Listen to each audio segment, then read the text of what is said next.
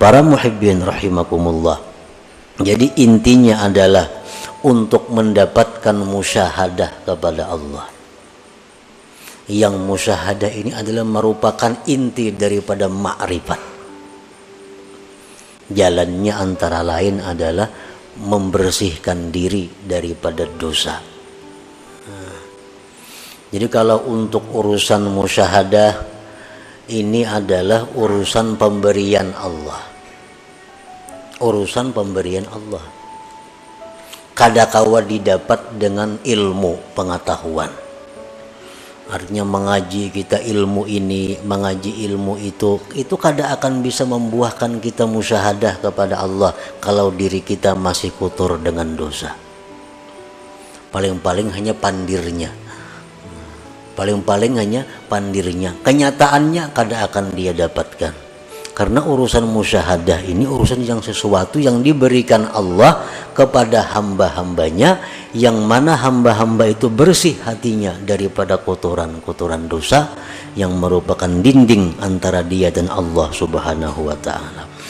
Nah, inilah salah satu maksud yang terkandung di dalam hikmah yang ke-15 daripada Al-Hikam Al-Ata'iyah Al-Nabi ذريعتي وهو إليه وسيلتي. النبي ذريعتي وهو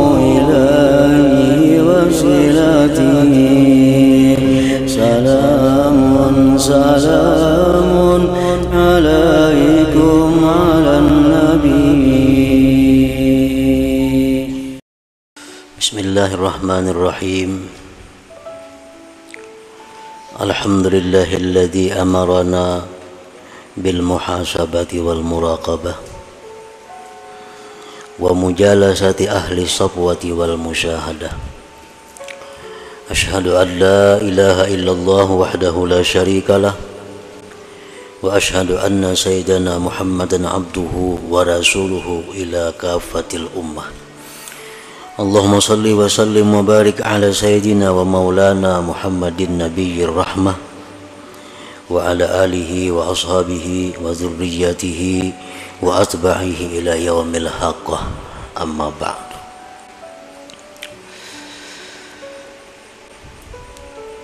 yang kita hormati dan kita cintai para habaib dan para alim ulama para muhibbin hadirin hadirat rahimakumullah Pertama-tama kita panjatkan puji dan syukur kehadiran Allah Subhanahu wa taala yang telah mengumpulkan kita bersama-sama di majlis di masjid yang penuh berkah ini. dan salawat serta salam kita haturkan juga kepada junjungan kita Nabi besar Muhammad sallallahu alaihi wasallam dan kepada seluruh keluarga, para sahabat, zuriat dan pengikut beliau sampai hari akhir nanti.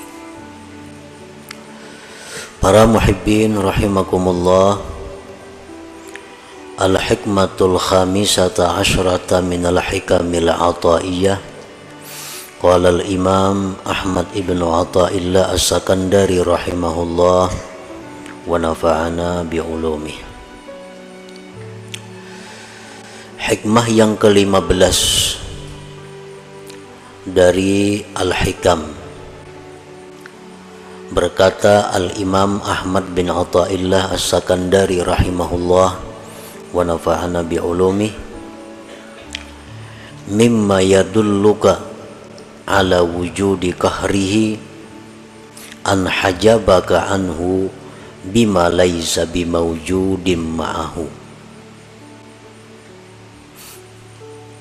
Yang artinya setengah daripada sesuatu yang menunjukkan kepada engkau atas adanya sifat kahar Allah Subhanahu wa taala bahwa Allah dinding engkau daripadanya dengan sesuatu yang tidak ada beserta Allah Subhanahu wa taala. Nah, itu adalah terjemah daripada hikmah yang ke-15 ini. Adapun maknanya atau tafsirnya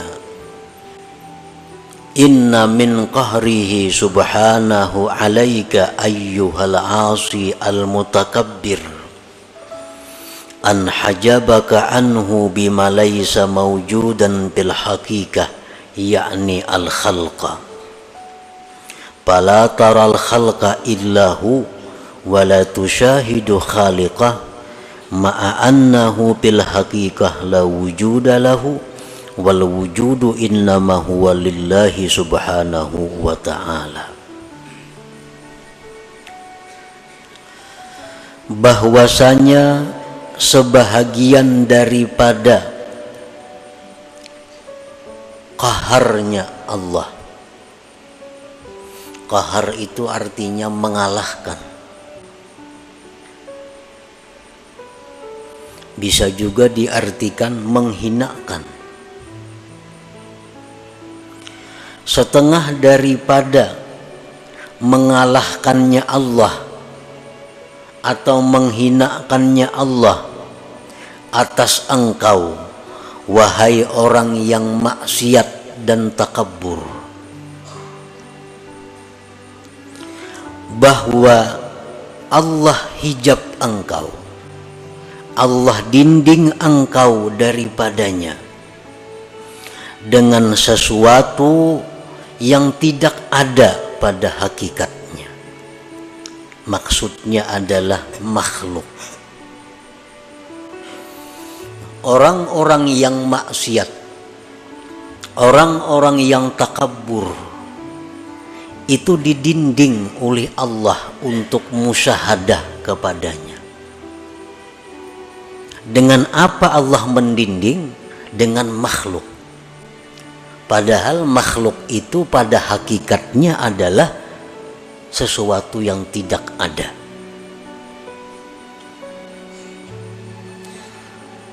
Nah, orang yang maksiat, orang yang sombong, pala taral khalqa, maka engkau tidak melihat akan makhluk, wahai orang yang maksiat engkau tidak melihat makhluk itu melainkan makhluk semata. Engkau tidak bisa memandang, engkau tidak bisa menyaksikan wahai orang maksiat akan penciptanya makhluk itu. Padahal makhluk itu pada hakikatnya tidak ada dan wujud itu ada hanya saja untuk Allah Subhanahu wa taala.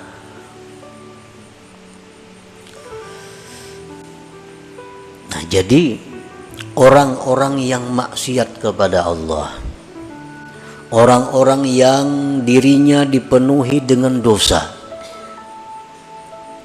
siapa pun mereka, mereka itu kada akan bisa musyahadah kepada Allah. Mereka itu kada akan bisa mengingat Allah dalam setiap apa yang dia lihat, dia dengar dan sebagainya. Apabila dia melihat manusia, maka yang dilihatnya hanya sebatas itu manusia. Bila dia melihat harta, maka yang dilihatnya hanya harta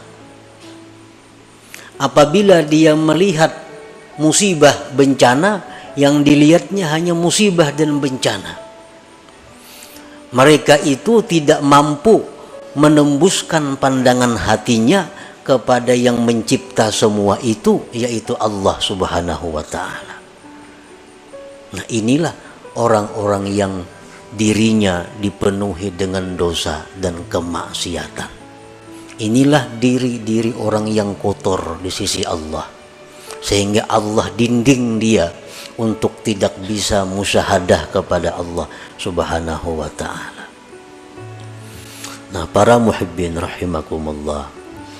Walaupun sekilas kita melihat kita umpamanya diri kita kita sembahyang aja puasa aja bazakat aja. Maksiat kayaknya kita hindari aja. Tetapi kita kadang mampu untuk musyahadah itu. Itu satu alamat bahwa kita ini masih terhijab dengan Allah. Berarti diri kita ini kotor. Berarti kita ini perlu perbaikan-perbaikan lagi daripada yang ada sekarang ini. Nah, siapa pun kita, baik itu ulama, baik itu pedagang, baik itu pejabat, baik itu petani, siapa pun. Apabila mereka itu masih belum mampu untuk mengingat Allah Subhanahu wa taala dalam pandangannya, pendengarannya, maka berarti dirinya itu masih kotor di sisi Allah ada orang yang memuji dia suka kepada orang itu kalau ada orang yang mencelainya inya marah kepada orang itu. Hanya sebatas diri orang itu. Kalau ada orang memberikan nikmat kepadanya inya senang kepada orang itu. Kalau ada orang yang mendatangkan bencana lawan inya, inya marah kepada orang itu. Nah ini satu alamat bahwa dirinya ini masih penuh dengan kotoran, dirinya ini masih terhijab daripada Allah subhanahu wa ta'ala. Para muhibbin rahimakumullah. Semestinya kalau orang-orang yang sudah mampu musyahadah itu, kalau dia menerima pujian, orang yang memuji dia itu dianggapnya hanya sebagai perantara itu merupakan pujian dari Allah. Maka gembiranya dia bukan kepada orang yang memuji tapi gembiranya dia kepada Allah. Ini menunjukkan bahwa mata hati orang ini berarti sudah tembus daripada dinding atau hijab itu. Nah kalau ada orang yang mencaci maki dia kalau ada orang yang mengganggu dia, dia tidak akan marah, tidak akan dendam kepada si makhluk ini. Dia anggap itu adalah merupakan teguran dari Allah. Teguran dari Allah. Kalau itu benar. Kalau itu tidak benar, kita bisa difitnah orang padahal kada bujur orang yang sudah mampu musyahadah itu dia tidak akan dendam kepada yang memfitnahnya. Tetapi dia menganggap itu merupakan cobaan dari Allah. Nah, cobaan dari Allah. Nah, selama hati kita masih ada menyimpan dendam kepada makhluk selama dalam hati kita masih ada menyimpan kemarahan kepada seseorang itu menunjukkan bahwa diri kita belum mampu musyahadah kepada Allah. Yang artinya diri kita masih kotor masih terdinding daripada Allah subhanahu wa ta'ala. Fala taral khalqa illahu wa la tushahidu khaliqah ma'a annahu bil haqiqah la wujuda lahu wal wujud innama huwa lillah subhanahu wa ta'ala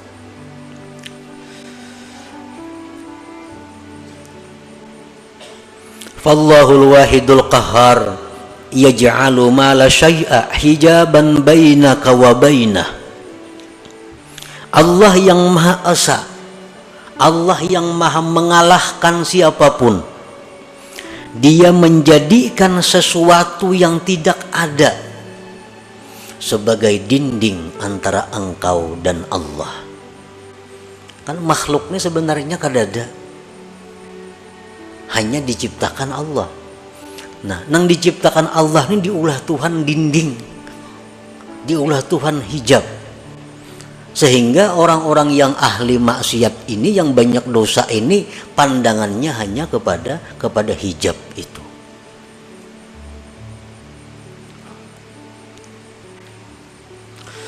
fala tafhamul aqwan illahi wala illahi wala tasma'uha illahi. Maka engkau wahai orang yang maksiat wahai orang yang banyak dosa engkau tidak akan paham ini alam semesta melainkan hanya sebatas alam semesta. Engkau tidak mendengar akan apa pun yang di alam ini hanya sebatas mendengar melihat wala tubsiruha illahi dan engkau tidak melihat itu alam melainkan hanya sekedar melihat itu alam. Wala tasma'uha dan engkau tidak mendengar itu alam semesta melainkan alam semesta itu. Mendengar suara nang merdu mendengar suara burung mendengar suara manusia. Suara itu orang bang didengarnya. Mata hatinya kada bisa menyampaikan bahwa suara seseorang yang indah itu, sesuara makhluk yang indah itu merupakan keindahan daripada Allah Subhanahu wa taala. Wa huwal ma'ni biqaulihi ta'ala itulah yang dimaksud dengan firman Tuhan.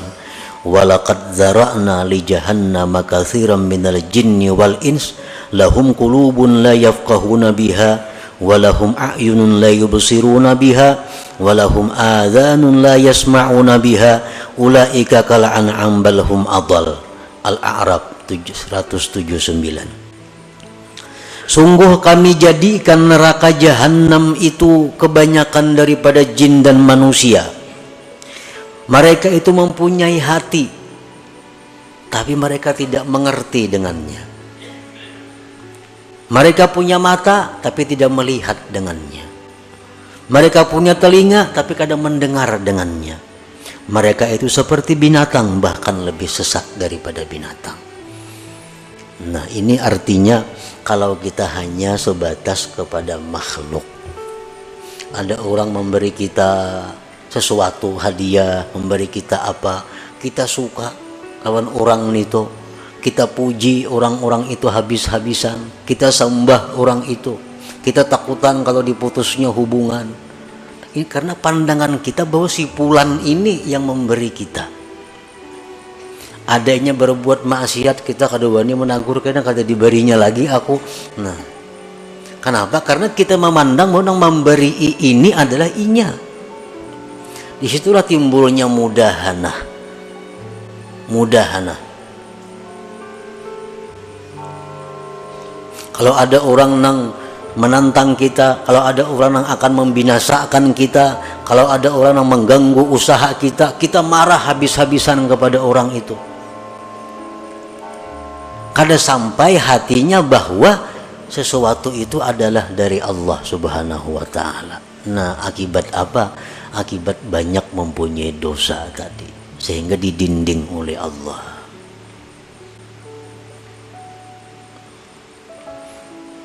Makanya Rasulullah Sallallahu Wasallam dalam banyak hadis mengajarkan kepada kita agar selalu ingat kepada Allah. Dalam beberapa contoh kita ada dapat nikmat Alhamdulillah. Disuruh kita mengucap Alhamdulillah supaya kita ingat bahwa nikmat ini adalah pemberian Allah. Kita dapat musibah disuruh kita mengucap innalillah wa inna ilaihi rajiun. Melihat sesuatu yang menakjubkan subhanallah maha suci Allah. Melihat ini ini bacaannya. Nah itu pelajaran untuk musahadah sebenarnya agar kita bisa ingat kepada Allah dalam apa yang kita lihat dan kita dengar ini al ma'asi kulluha sababun li hadzal hijab walakinnal kibra wal isti'zaza aqwa sababih. Maksiat itu seluruhnya merupakan sebab ini terdinding kita. Kenapa kita lupa Allah? Kenapa kita banyak ada ingat lawan Allah? Sebabnya kebanyakan maksiat. Tetapi yang namanya kesombongan yang namanya merasa mulia itu paling kuat sebab maksiat-maksiat ini semuaan menjadikan dinding di hati kita untuk ingat kepada Allah Tapi kalau maksiat itu bentuknya kesombongan, maksiat itu bentuknya merasa mulia, itu lebih tebal dindingnya.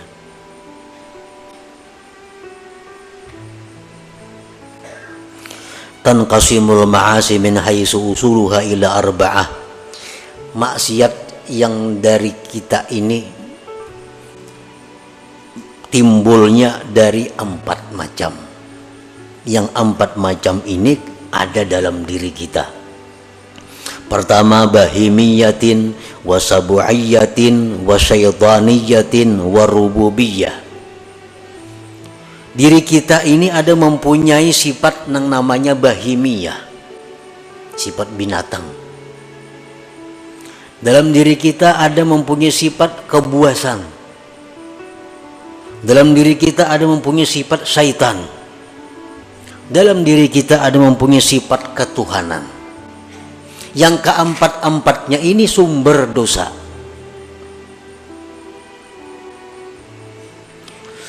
Palbahimiyah kalau sifat kebinatangan itu yang menunjuk dari diri kita dosa yang kita lakukan apa al-hirsu ala qada'i syahwatil batni wal parji wa min yatasa'abu zina was sarikah wa jam'ul haram kalau sifat kebinatangan yang menguasai diri kita, maka pikiran kita hanya untuk nyaman, syahwat dan perut.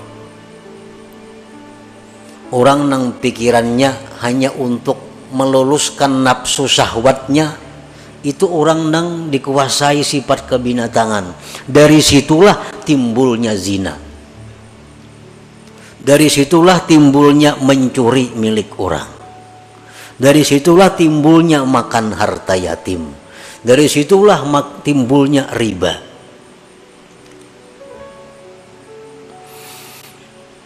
Yang kedua sabu'iyah, kebuasan. Al-ghadab, marah. Wal hikdu, dendam. Itu ada dalam diri manusia. Marah, dendam, wa min yatasa'abul qatlu wa darbu wa idha'ul khalqi. Dari situlah timbul bisa membunuh orang. Bisa memukul orang. Bisa menyakiti orang. Kalau orang itu dikuasai sifat kebuasan ini orangnya pemarah. Lah sedikit tempiling saku. Lah sedikit tampar saku. Nah ini orang nang manusia tapi dipenuhi oleh sifat kebuasan Ini kalau urusan makan barang aja. Bila menampilin orangnya asap puas beneran itu. Nah ini orang sifat kebinatangan buas ini. Yang ketiga wasyaitaniyah dalam diri manusia ada sifat syaitan. Al-hasab dengki contohnya. Syaitan dengki ini syaitan yang mula-mula. Nifak kemunafikan wadakwah ilal ma'asi mengajak orang berbuat maksiat. Nah, dalam diri kita ini ada itu. Ada. Kemunafikan pura-pura baik padahal kada. Pura-pura salih padahal kada pura-pura ahli ibadat padahal kada. Itu sifat yang ada dalam diri kita yang berasal dari syaitania warububiyah yang keempat sifat rububiyah ini atas bibi awsafir Rabb subhanah ini hendak menyerupai Tuhan. Nah. kadang-kadang dalam diri kita ini ada timbul sifat rububiyah hendak jadi Tuhan kalau Allah seperti hendak dibesarkan orang. Wal kibriya kesombongan wal izzah kemuliaan wal rif'ah ketinggian. Nah dalam hati kita nih ada timbul hendak dimuliakan orang hendak diagungkan orang. Oh berarti hendak jadi Tuhan tuh hmm, hendak jadi Tuhan. Nah empat sifat itu sumber segala kemaksiatan yang menyebabkan kita selalu lupa dengan Allah. Jangankan dalam kita berdagang jangankan dalam kita berusaha dalam sembahyang kita kada ingat lawan Tuhan. Dalam sembahyang nang nyata-nyata sembahyang dihadapi. Hati ya tuh kada ke Tuhan apalagi di toko apalagi di sedang berusaha. Itu alamat bahwa kita ini tebal dindingnya dengan Allah Subhanahu wa taala. Membaca Quran Quran di tangan mata ke Quran ya tuh hati ke lain juga. Apalagi surat kabar di tangan maginnya eh. Nang nyata-nyata Quran di tangan ya tuh hati kada mau ke Quran. Nah. Sebabnya apa? Kebanyakan maksiat tadi apalagi maksiatnya itu berupa kesombongan. Karena itu sifat ketuhanan yang diambilnya. Qala Allah Ta'ala sa'asrifu an ayati alladhina yatakabbarun fil ardi bighairil haq Allah Subhanahu wa taala menjelaskan ujar Tuhan aku palingkan ayatku terhadap orang-orang yang sombong di muka bumi dengan tiada benar. Nah kalau kita sombong kayak apa aja kada mau ingat kepada Allah kenapa? Inya hendak jadi Allah juga. Sombong sifat Allah besar sifat Allah. Inya hendak besar hendak jadi Allah kadanya mau ingat lawan Allah. Nah, selagi aku palingkan ujar Tuhan dari ayatku orang-orang yang sombong di muka bumi dengan tiada benar. Nah para muhibbin rahimakumullah. Alhasilu man syahida af'alal khalqi dunallah ta'ala lam yu'adda min ashabil yamin wa lam yakhruj anil muba'adin kalau kita hanya bisa memandang perbuatan makhluk. Ada yang memberi kita pulan yang beri ada yang menyakiti kita pulan yang menyakiti. Ada yang memuji kita pulan yang memuji kita. Ada yang mencela pulan yang mencela kita. Ingat situ aja. Kada ingat lawan Allah. Nah tidaklah orang itu termasuk ashabul yamin. Dan dia tergolong orang-orang yang dijauhkan daripada Allah Subhanahu wa taala. Wa man syahida an la fi'la lahum dunallahi ta'ala fahuwa ma'dudun minal mu'minin wa qad naja wa hasala lahul aman wa yadkhulu min jumlati ibadir rahman. Siapa yang menyaksikan bahwa tidak ada perbuatan melainkan perbuatan Allah Ada orang yang memuji dirinya Di hatinya ingat bahwa itu adalah pujian Allah kepadaku Ada orang yang mencelainya Hatinya ingat itu adalah teguran Allah kepadaku Nah selalu kepada Allah kembalinya. Kalau kita demikian maka kita dibilang termasuk orang yang beriman sungguh dia selamat dan hasil baginya aman dan dia masuk dalam golongan ibadir rahman hamba-hamba Allah yang pengasih lagi penyayang. Nah para muhibbin rahimakumullah jadi intinya adalah untuk mendapatkan musyahadah kepada Allah. Yang musyahadah ini adalah merupakan inti daripada ma'rifat jalannya antara lain adalah membersihkan diri daripada dosa. Jadi kalau untuk urusan musyahadah ini adalah urusan pemberian Allah urusan pemberian Allah. Kadakawa didapat dengan ilmu pengetahuan. Artinya mengaji kita ilmu ini mengaji ilmu itu itu kada akan bisa membuahkan kita musyahadah kepada Allah kalau diri kita masih kotor dengan dosa. Paling-paling hanya pandirnya. Paling-paling hanya pandirnya. Kenyataannya kada akan dia dapatkan karena urusan musyahadah ini urusan yang sesuatu yang diberikan Allah kepada hamba-hambanya yang mana hamba-hamba itu bersih hatinya daripada kotoran-kotoran dosa yang merupakan dinding antara dia dan Allah subhanahu wa ta'ala. Nah inilah salah satu maksud yang terkandung di dalam hikmah yang ke-15 daripada Al-Hikam Al-Ata'iyah ini. Nah selanjutnya hikmah yang ke-16 كيف يتصور أن يحجبه شيء وهو الذي أظهر كل شيء؟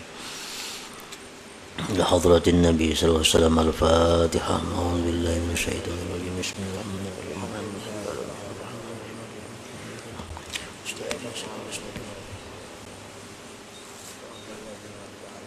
النبي